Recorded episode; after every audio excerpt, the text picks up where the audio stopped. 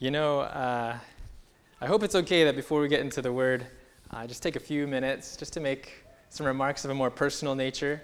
Um, first of all, I do want to uh, extend my deepest condolences to the Perry family.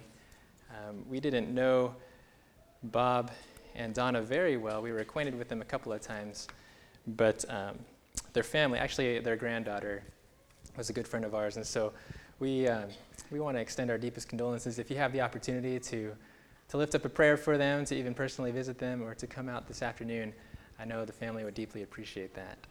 Um, there is a lot to work, a lot of work to do, but we do have a hope that Jesus is coming soon. Amen. Amen. And this gospel of the kingdom shall be preached to all nations, and then the end shall come. And so we are looking forward to that day. Speaking of work, I hope you um, as a community, as, as a church family, have appreciated the labor and loving ministry of Pastor Schooley and Eva Lou. Um, I understand that yesterday, or not yesterday, last Sabbath, uh, we put Pastor Schooley a little bit on the spot. Was that, was that what we did? Did we shower him with, with affirmation and blessing? Good, good, good, good. Um, you know, again, I'm, I'm just the newbie around here, but I've already been blessed by Pastor Schooley's ministry, and I know that you have as well. Um, boy, I tell you, I woke up this morning and I wasn't sure if it was because uh, the house was extremely cold or I was just extremely excited. but I was shaking for at least the first 10 minutes of being up and um, just thinking about how excited we are to be part of this church family. Um, it is definitely a privilege. We count it a privilege, seriously. Because we know that this is God's call and we know that this is God's church. Now, I think it might be appropriate for me to call this my church, for you to call this your church, but only in the sense that this is the church that, to which we belong, to which we join hands and work with. But ultimately, this is God's church. This is God's ministry, and over and over throughout this week, as I've sat in this office, as I've visited, and as I've gotten acquainted with some of you, um, I just realized that this is God's church, and that is very, very humbling for a, a young adult as like myself to be in this kind of a position, um, I realize that this is a sacred responsibility and I don't take it lightly. And so I'm very humbled to be part of what God is doing, as we all should be. We all should be humbled to be part of sacred, redemptive history. Um, you know, I've gotten to visit with several of us, and uh, I've really enjoyed that time, and I look forward to being able to sit down personally with many more of you.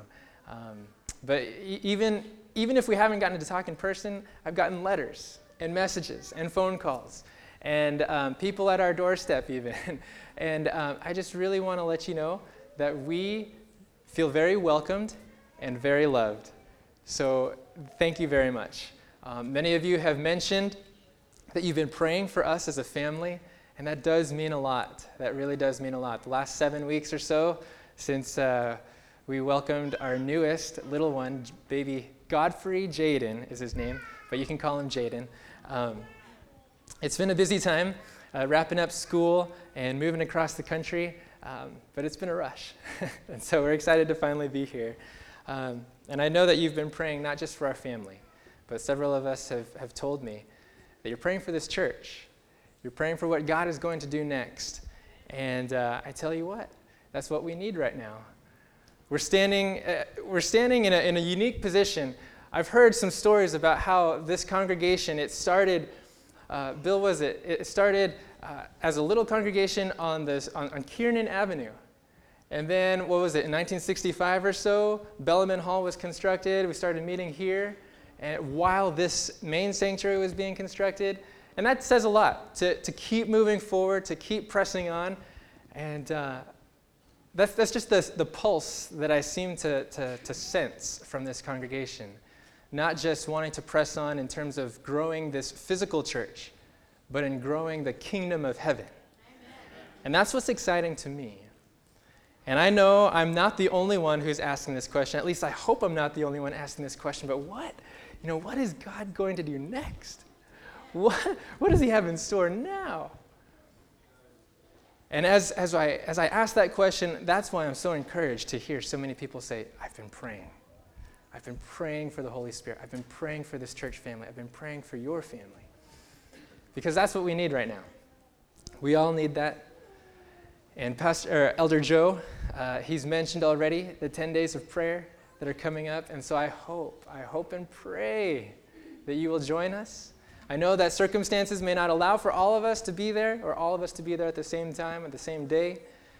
But I tell you what, um, the disciples, when they prayed, they, they, stood, uh, they stood gazing into heaven as they saw the risen Savior uh, ascending into the clouds.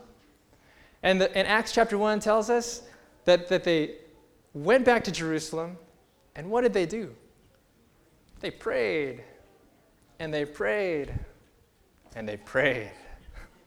And you know what else? They prayed together. Did you catch that? They prayed together. They had the promise of God for the Holy Spirit, they had the passion of God for lost souls, and they prayed together. They didn't set out a calendar, let's do it for 10 days. No, they just kept praying until they knew what God was going to do next. And sure enough, 10 days later, boom, power of the Holy Spirit, and they knew what God was doing next. and, they, and God was doing it through the very ones who were praying. God was doing it through the very ones who were praying. So I hope you'll join us. If circumstances allow, please join us for that 10 days of prayer. All right. You ready to get into the word this morning? Yeah, can we do it? Can we do it? You've, maybe you've noticed already in the bulletin, uh, the sermon title is New Year, New You, Part 1. Now, I thought I was really original when I came, that, came up with that. But uh, getting email advertisements from JCPenney or Amazon.com or whatever, you know, it's like New Year, New You, get all these clothes and whatever gadgets and goodies. We're talking about something completely different here. New Year, New You. Part 1 Hearing the Heartbeat of God. We've already talked about it. That we're in this new chapter as a church family, standing on the cusp of, of uncertain unknowns, variables, looking ahead with anticipation, maybe even anxiety. But if you're like me, you're starting to dream. you know, I'm, I'm just as much an idealist as the next guy, but if you're like me, you, you start to dream about all that God could do all that God could do in this church, all that God could do through this church, all that God could do in this community and beyond. But one thing that I've come to know that kind of brings my feet back to earth is that anything that I want to see God do out there, I must be willing to let Him do right here all the change, all the transformation, all the things I want to see to be done around me, I must let God do first within me. And so t- today, as we're starting out, we're, we're, we're going to kick off a four part series, New Heart, um, excuse me, New Year, New You, Part One. Because if we want to see revival and reformation, we've got to start at square one. We've got to start not at new other people, but new me, new you. And so this is the first of a four part series, and it's all based on John chapter 3, specifically the scripture that was read for us this morning, and namely John 3 16. Familiar words, probably even cliche by now, but I hope you understand that there's so much depth by the end of this month that we cannot let this, this verse go by. Go ahead and turn your Bibles with me to John chapter 3. John chapter 3, and we're going to take a look at verses 14 through 16. John chapter 3, verse 16, excuse me, 14 through 16. Some of us may even now be wondering why in the world would we spend a whole month in a lone chapter, John chapter 3 of all places. I mean, it's Nicodemus talking with Jesus. It's Jesus in a one person audience. What significance could be there for a whole month? Let me read for you something from Desire of Ages, page 176. Desire of Ages 176, she says, In the interview with Nicodemus, Jesus unfolded the plan of salvation and his mission to the world. In none of his subsequent discourses did Jesus explain so fully, step by step, the work necessary to be done in the hearts of all who would inherit the kingdom of heaven. Did you catch that? She says, in no other sermon, in no other interview, in no other conversation did Jesus unfold step by step, did he unpack it so fully and explain it so completely than in this one with Nicodemus. And so, new heart, new you, you want all that newness? Go to John chapter 3. And you'll find in there John 3 16. That's why we're going. That's why we're going. So, if you know it, you can recite it. If you don't, you can read it in your laps. John 3 16, the Bible says, For God so loved the world that he gave his only begotten Son, that whosoever believeth in him shall not perish, but have everlasting life. Let's pray. O great God, the God who knows all things, who sees all things, even the very depths of our heart. Would you please open up your word and open up our ears that we might hear the heartbeat of the living and loving God this morning? This is our sincere prayer. In the name of Jesus Christ, let us all say, Amen. Amen.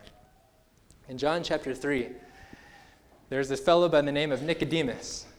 He approaches Jesus at night. Nicodemus is a Pharisee, he's a teacher of teachers. In fact, in verse 10, Jesus calls him the teacher of Israel. So, if anyone should know anything about spiritual life, it ought to be Nicodemus.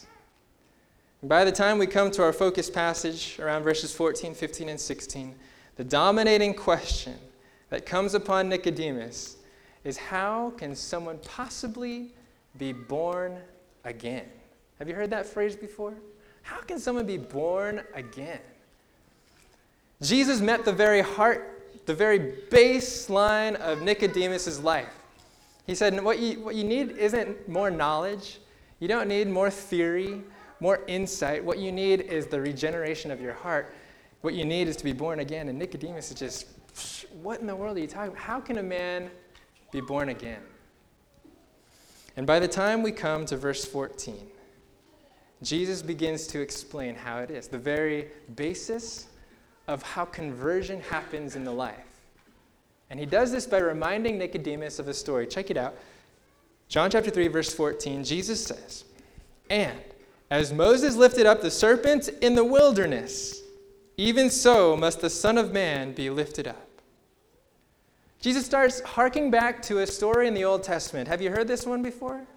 Moses lifting up a serpent comes from Numbers chapter 21. The scene is the children of Israel. They're, they're marched, marched to the promised land as slow as they possibly can go. And, and in their persistent rebellion, fiery serpents, the Bible says. In other words, serpents that have a fiery bite inflict the children of Israel. Because of their sin, because of their rebellion, because of their uh, stubbornness against God, now they're feeling the very consequence of all that. And so people are, are, are, are under searing pain, looking for any cure that they could possibly find uh, a glass of water, um, some miracle drug, whatever it might be. And God gives Moses some specific instructions, and the instructions are make a brazen serpent, lift it up on a pole, high enough so that everybody can look and live. To some, this was ridiculous. I, I, need, I, I, need a drug. I need some sort of medication. I need a charcoal poultice. I don't know what it is, you know? I, they're looking for something else. And to some, it's ridiculous, but to others who actually believe that God knows what He's talking about, they look and it's their salvation. And Jesus says, just like that, the Son of Man is actually going to be hoisted up, lifted up. And you know that Nicodemus is connecting the dots, right? Well, you lift it up. He's not talking about being lifted up in our praise. He's not talking about lifted up on a throne. He's talking about a cruel cross. And you've got to understand, for Nicodemus, every time he's heard that phrase, Son of Man, his mind has always gone back to Daniel chapter 7. And in Daniel chapter 7, the Son of Man comes to the Ancient of Days and receives a kingdom. He receives the inheritance of the children of Israel. and he gives it to the saints of the Most High. And so when, when Nicodemus thinks of Son of Man, he thinks of someone, yes, lifted high, but high on a throne. And here, Jesus is talking about the Son of Man on a cross. And as Nicodemus is connecting the dots, you can tell that he's, he's probably in, uh, flabbergasted, bewildered, in silence. And Jesus breaks that silence. He breaks that silence. He continues to say, Even so, verse 14, must the Son of Man be lifted up, that whoever believes in him should not perish, but have everlasting life. And then he continues, For God so loved the world. As Nicodemus is silently pondering and grappling with this uh, almost scandalous announcement, Jesus says, for God so loved the world.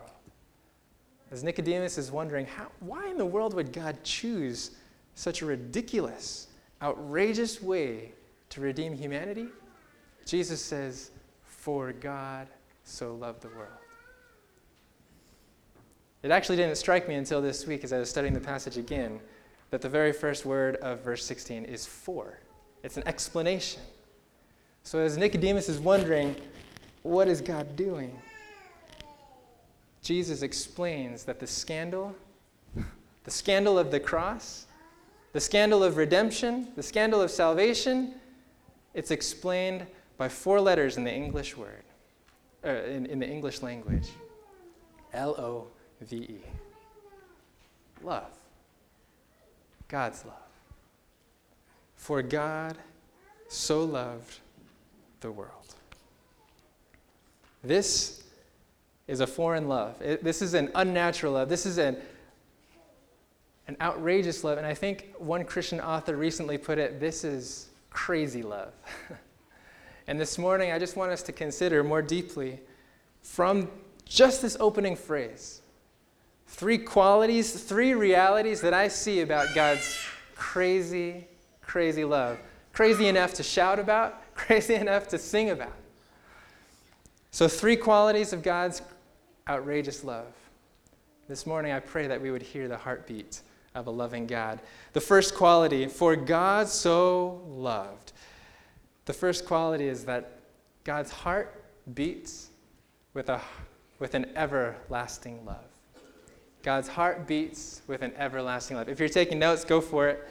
Number one, God heart, God's heart beats with an everlasting love. You'll take note that, that when you actually look at verse 16 and we're talking about God's love, it's not that God's love is the effect, but it's the cause. It's not that something came first, but his love actually came first. In other words, God didn't need convincing to love. God didn't need someone to recommend it to him. God didn't need emotion. God didn't need a second. God just loved. That's why Jeremiah 31, verse 3 says, You have heard of old, yes, I have loved you with an everlasting love.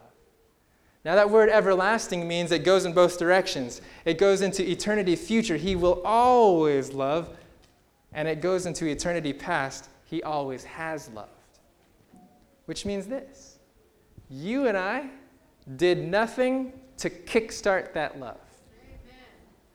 Do you understand that? I mean, that to me, that's, that's unnatural. I mean, we love ice cream because of how satisfying it is to us.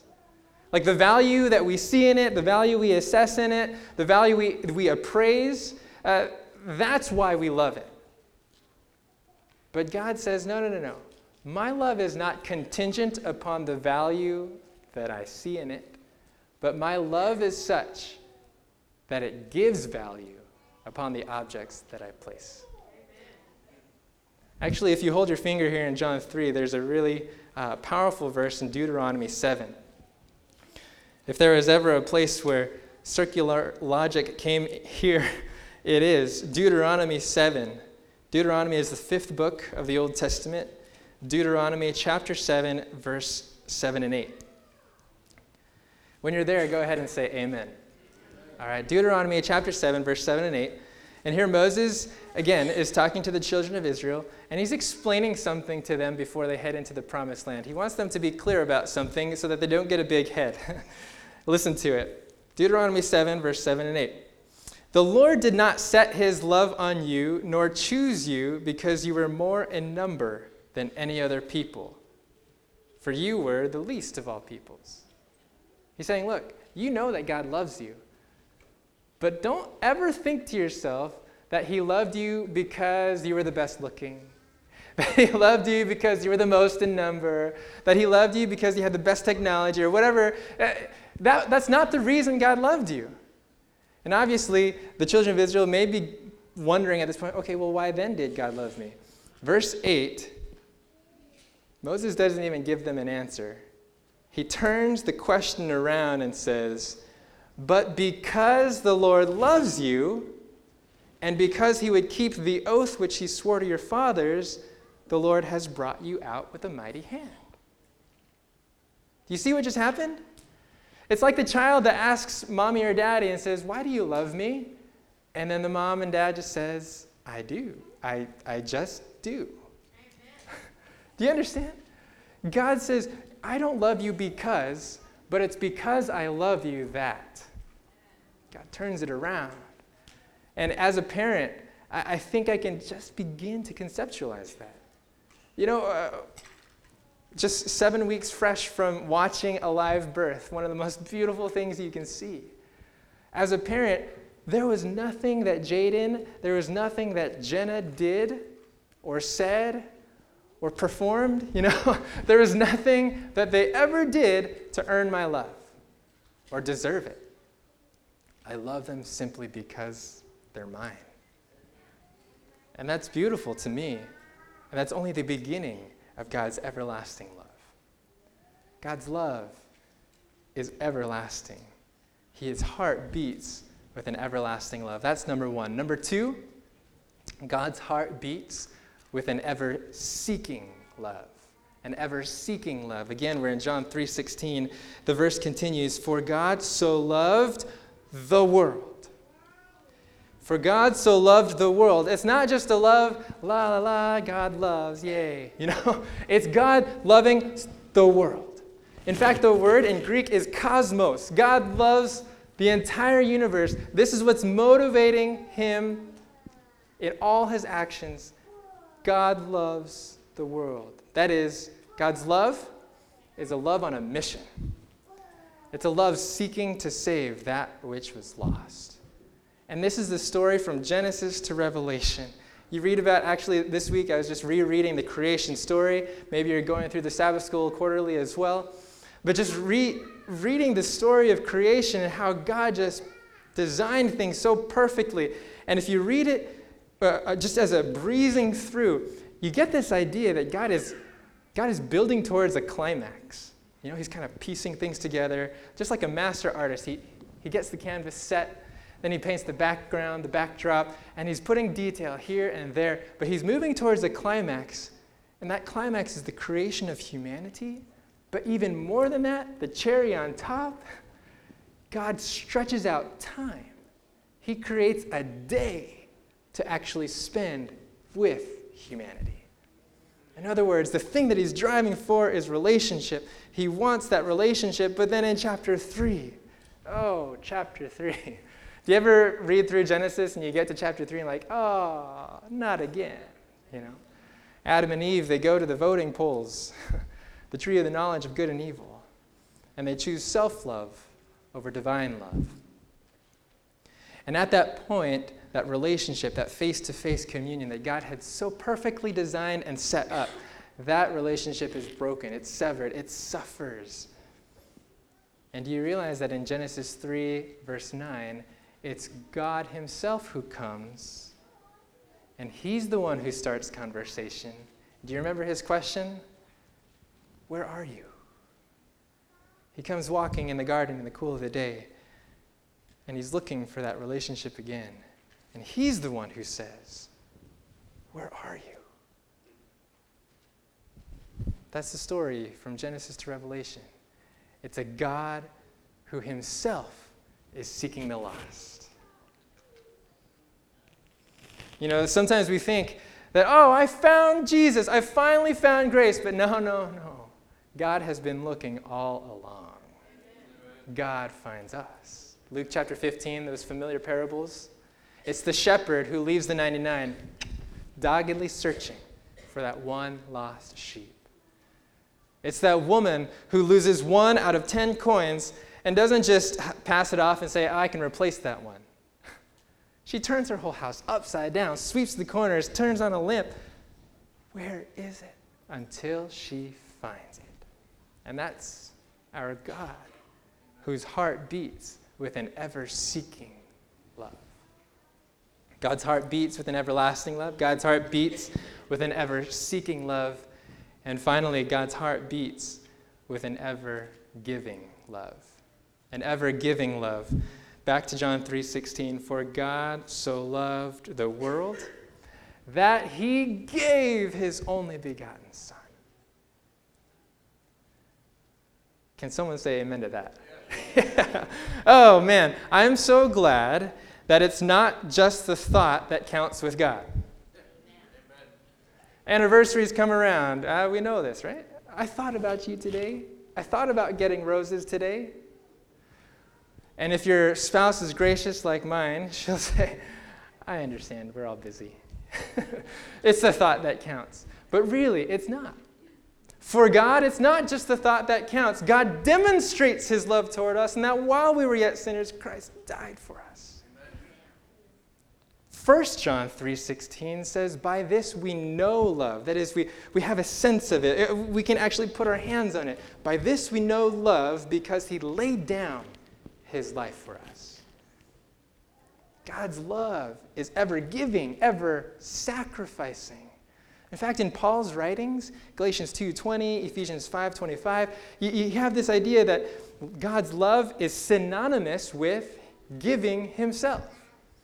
What is it? it you remember Galatians 2:20, I've been crucified with Christ, nevertheless I live, yet not I, but Christ lives in me.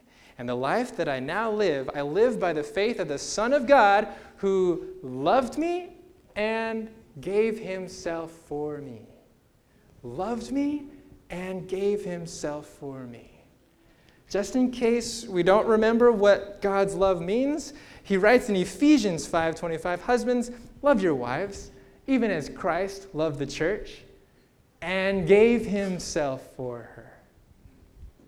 Do you realize that God's love is synonymous with his giving of himself?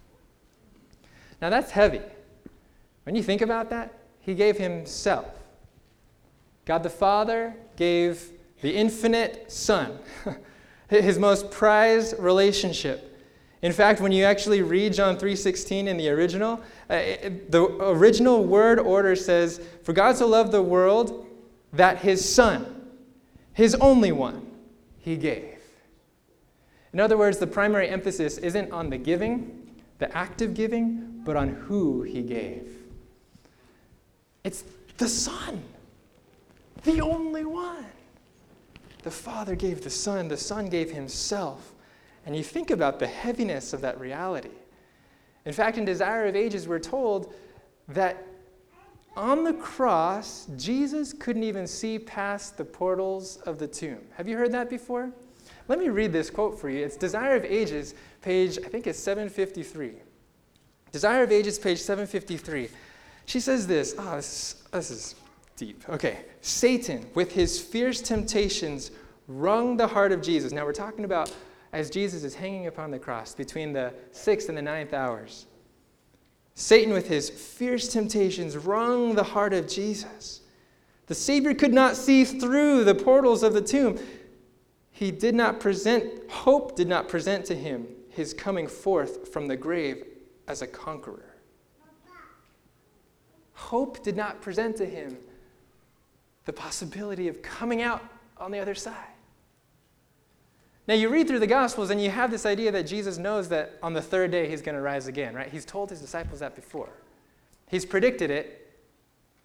But in the moment as he's hanging on the cross, as Satan is wringing his heart with fierce temptations, Jesus, as he's being crushed by the weight of my sin, by the weight of all humanity's sin, he can't see past it. Hope doesn't pop up in his heart.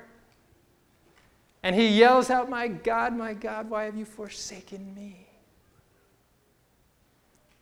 And when he says, Into thy hands I commit my spirit, he's saying it by faith. He doesn't feel it. Mm-mm. He doesn't feel it. But for the joy set before him, he endured the cross, despising its shame. Hebrews 12, 2 says, For the joy set before him. You got to wonder, what was that joy? I've, what was that joy that Jesus pictured in his mind? What did he imagine in his mind that kept him there? Why, that kept him from calling down legions of angels to just put an end to it all? What was it that, that kept Jesus there? I've always thought that, okay, maybe Jesus just thought about, you know, having an opportunity to sit down with me in heaven. And maybe he pictured being able to sit down with the Parkwood church family under the tree of life or something like that, and just being able to hug each other personally. Maybe that's what he pictured. But now that I realize that on the cross he couldn't even see past the portals of the tomb, then whatever it was that he pictured, if it was me in heaven, if it was you in heaven, if it was all of us, he wasn't in that picture.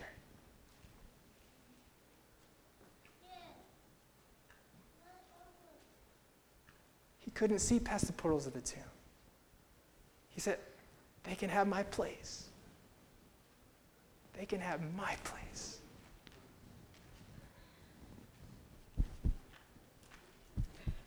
Do you hear the heartbeat of God?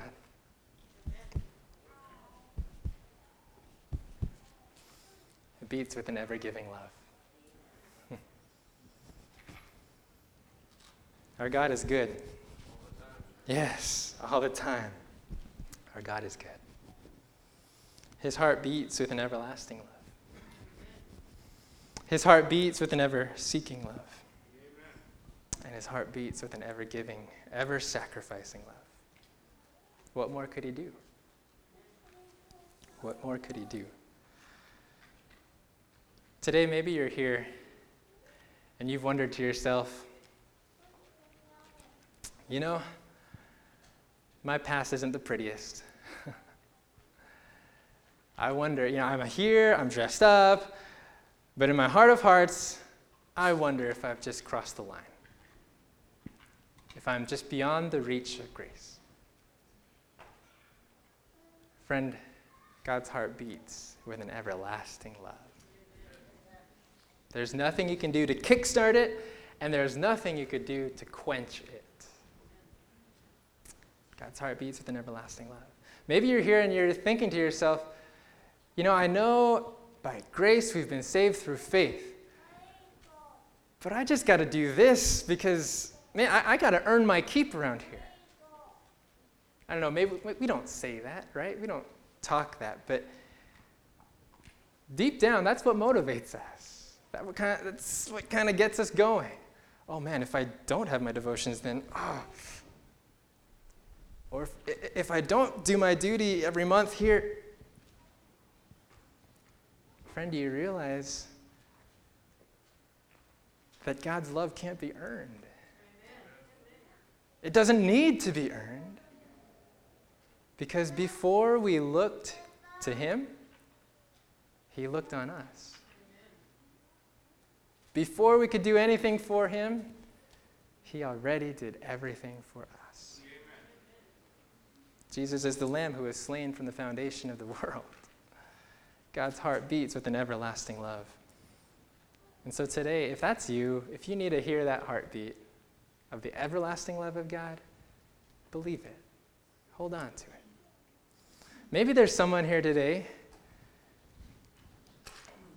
who has been seeking God and you've been seeking hard, and you just don't feel like, even still, all cylinders aren't firing. You still feel like there's a nagging disconnect, a separation between you and He, and you're just not quite sure what to do. Maybe it's been so long, that nagging separation, that you've even forgotten it was there. But you still feel the same pew. You still bring your kid to Sabbath school. if you feel like you're in this pursuit and it's not getting anywhere, Friend, stop, be still, and know that God's heart beats with an ever seeking love. He's already done all the seeking and searching, He's right there. And maybe there's some of us who really, um, who really aren't sure that God actually loves me. Has that thought ever crossed your mind? I see what God does in other people's lives. Why not mine? I see God working over there. Why not here? Man, I hope I'm not the only one who's been there. but if that's where you're at today, let me tell you a story.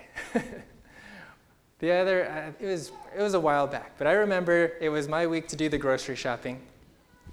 Pushing my cart through, I think it was Apple Valley. Uh, this is at uh, in Berrien Springs, out by Andrews University, and I'm pushing my cart through. And you know, maybe it's just because I'm a, I'm a parent myself, but now I hear conversations between parents and children really keenly. and, and I remember, Mom, can I get this? Mom, can I get that? And it, it, persisted for quite a while. I don't know if they were following me or if I was following them, but uh, this conversation just kept ringing in my ears. And finally, in a gentle but firm manner, mother said, No, and please don't ask again. And this is what the child just spit back. Probably like five years old or less. The child said, Ah, mom is so mean. And he said it with a little more. Um, venom than that. Ah, mom is so mean. As if that was the final word, the conclusion, the end, close the book. And then I kind of heard under her breath, if you only knew.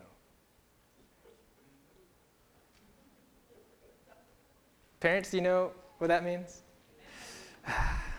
if you only knew how many hours it took to get you out.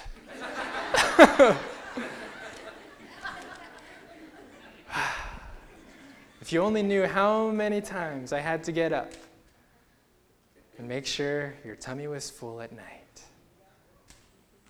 If you only knew this or that.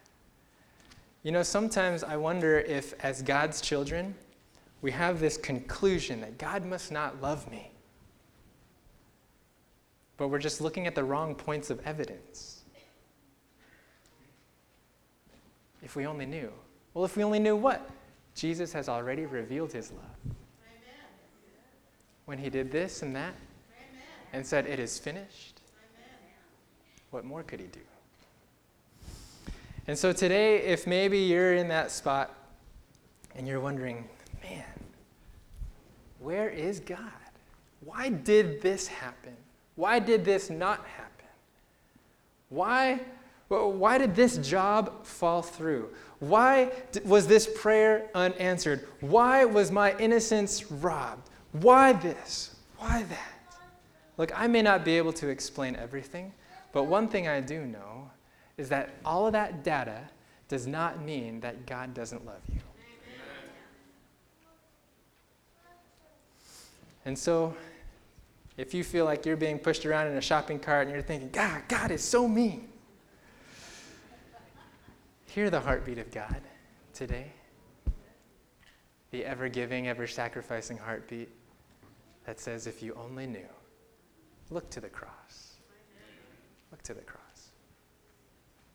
And so, with all this in mind, the everlasting love, the ever seeking love, the ever giving love of God, what can we do this week?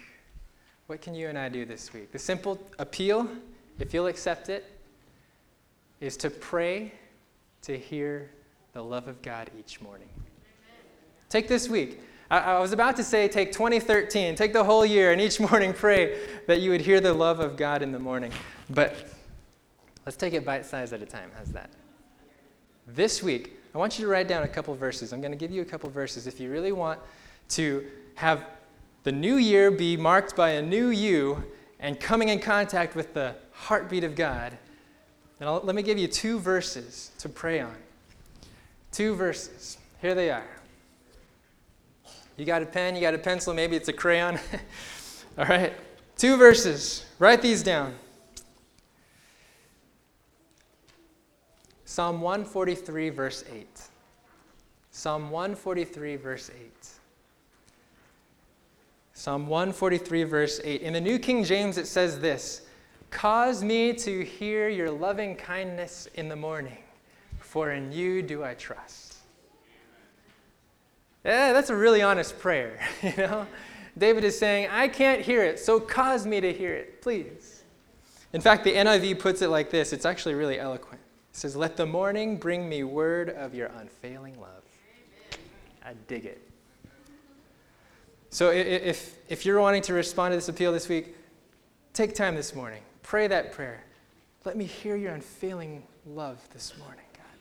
Here's another one Psalm 42, verse 8. So the first one was a prayer, the second one is a promise. Psalm 42, verse 8.